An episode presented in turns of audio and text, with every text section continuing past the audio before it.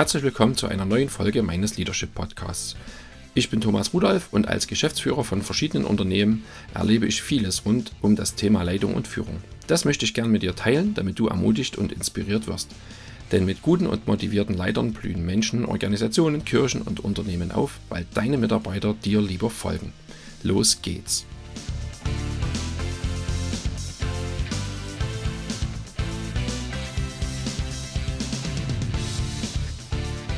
Schön, dass du wieder dabei bist, nachdem ich einen Monat ausgesetzt habe und auch jetzt meinen Termin für diese Folge wieder mal nicht eingehalten habe.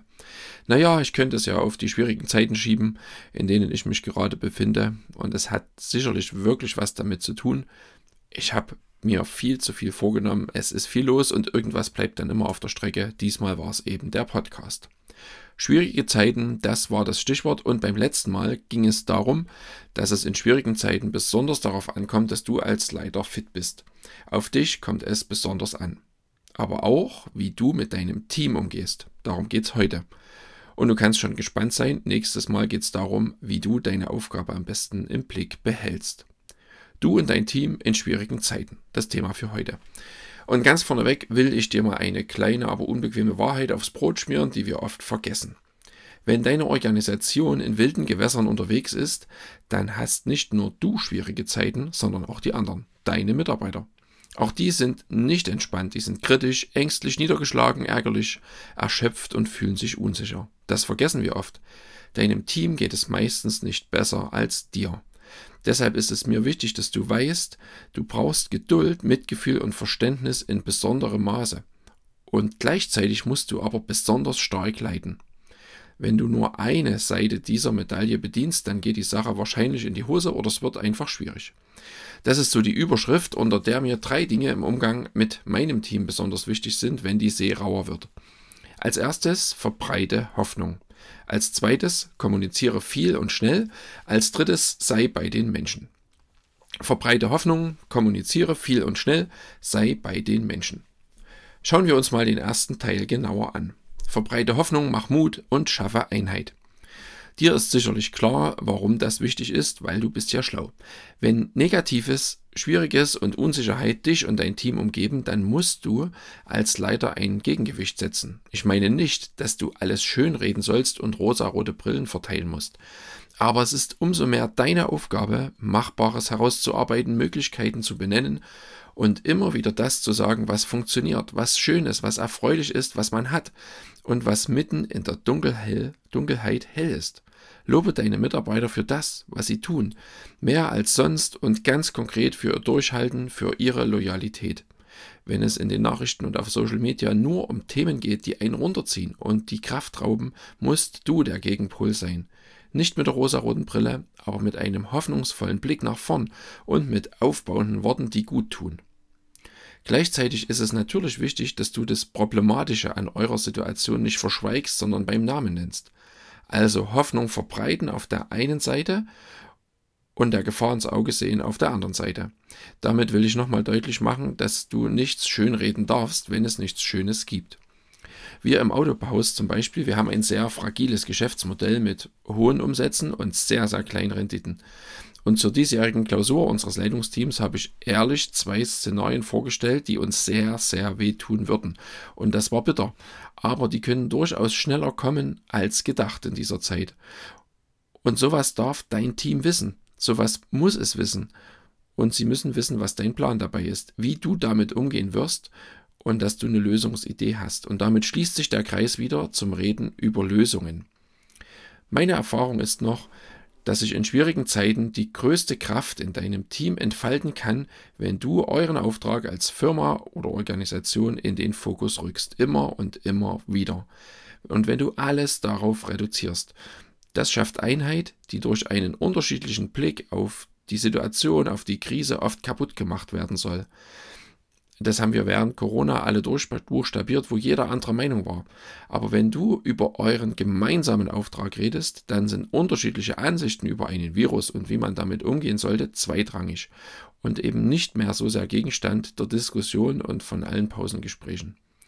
Das soll mal für den ersten Punkt genügen. Nimm dir vor, Hoffnung zu verbreiten, Mut zu machen und Einheit zu schaffen.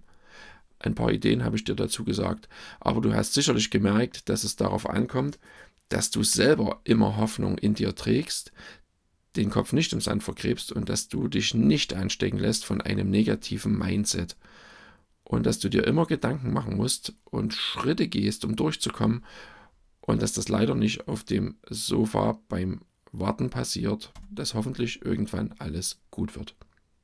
Wie sehr werden deine Leute durch das, was du sagst, ermutigt und wie kannst du dich da vielleicht verbessern? Das sind so Fragen, mit denen du vom ganz Allgemeinen ins Persönliche kommen kannst. Punkt 2. Kommuniziere viel und schnell. Kommunikation ist für Leiter ja sowieso das A und O, egal ob es gute oder schlechte Zeiten sind, aber je schwieriger die Rahmenbedingungen für dich sind, desto wichtiger wird es. Als erstes musst du deinen Mitarbeitern sagen, wie die Lage wirklich ist, beziehungsweise wie du sie einschätzt, ehrlich und ganz ehrlich. Wenn sie das von dir hören, dann hören sie die Wahrheit und machen sich keine dummen Gedanken, die oft mit der Realität nicht so viel zu tun haben. Fehlende Information schafft Raum für Spekulation habe ich mal gehört und ich habe bemerkt, das stimmt. Dort, wo du zu wenig informierst, kommen Gedanken ans Tageslicht und es wird über Sachen geredet, die an der Wahrheit ganz weit vorbeigehen. Und das ist der Kern dieser Sache. Wenn du nicht oder zu wenig oder zu spät kommunizierst, halten wilde Spekulationen Einzug, die du dann manchmal gar nicht mehr oder nur mit Mühe einfangen kannst und aus der Mücke wird der Elefant, den man nicht besiegen kann. Dabei ist es wichtig, dass du auch ehrlich Dinge benennst, die du nicht weißt und dass du auch sagst, wie es dir geht. Ich stand letztens bei einer kleinen Betriebsversammlung vor meinen Mitarbeitern und habe ein paar Sachen von dem erklärt, wo wir hinwollen und wo ich denke, dass das der richtige Weg ist. Und ich musste sehr oft zugeben, dass ich nicht weiß, ob das funktioniert oder ob das überhaupt Sinn macht und ob es das in drei Jahren noch gibt und ob das was bringt. Das gehört dazu. Und auch während Corona musste ich oft sagen, dass ich nicht weiß, ob unsere Art des Umgangs mit der Gesamtsituation richtig ist, aber dass wir es trotzdem so machen. Und wenn du das paarst mit dem, wie es dir persönlich geht, macht dich das nahbar und das schafft Vertrauen.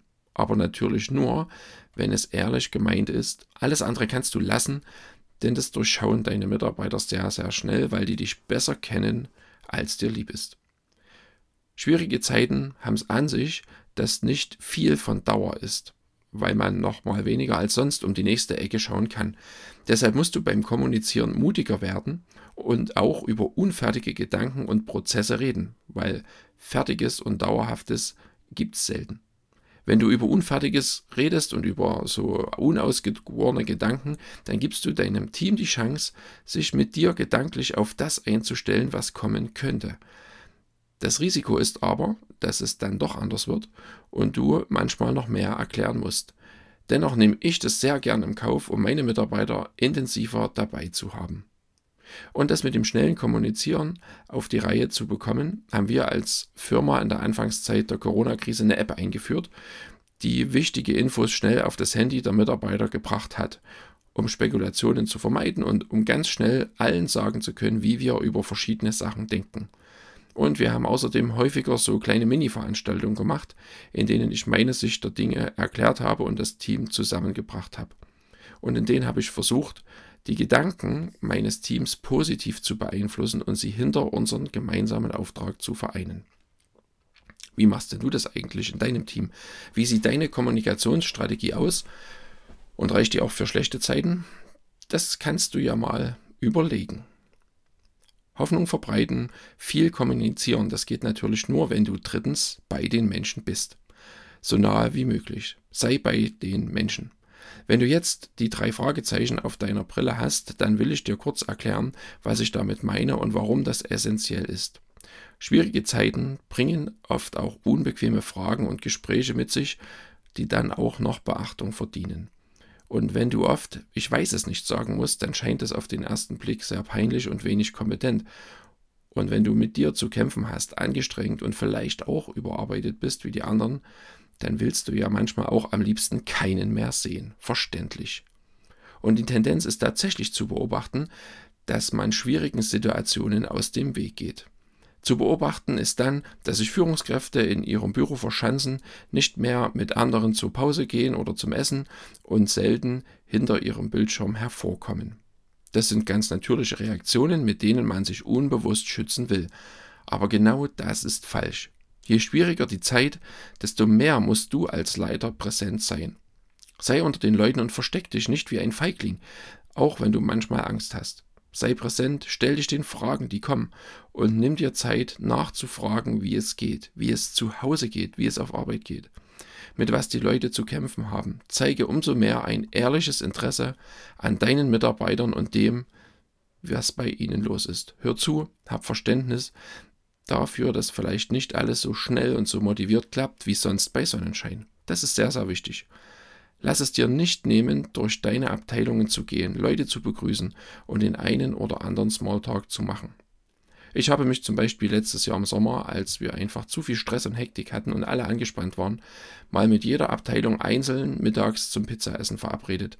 Ich wollte einfach nur hören, wie es so läuft, wo der Schuh drückt. Das war teilweise nicht sehr schön für mich, es war nicht immer einfach, weil ich die Wahrheit gesagt bekam, aber am Ende war es wirklich gut und echt aufschlussreich. Sei bei den Menschen. Stell die schwierigen Fragen und versteck dich nicht, auch wenn ein Autopilot dir was ganz anderes sagt. Wo entdeckst du bei dir solche Rückzugstendenzen und wie kannst du dagegen ankämpfen? Ich bin gespannt, wie du antworten wirst. Ich nenne dir zum Schluss nochmal die drei Schwerpunkte, wie du in schwierigen Zeiten mit deinem Team umgehen darfst und solltest. Als erstes verbreite Hoffnung, mach Mut und schaffe Einheit. Als zweites kommuniziere viel und schnell und als drittes hatten wir gerade sei bei den Menschen.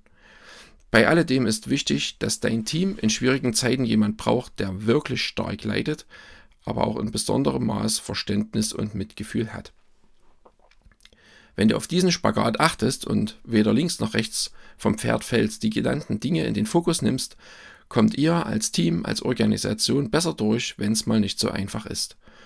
Und wenn du das alles noch vertiefen willst, dann hör nochmal in die erste Folge zu diesem Thema rein oder schau dir das Arbeitsmaterial auf thomasrudolf.net an. Bis zum nächsten Mal, wenn es dann um deinen Auftrag geht.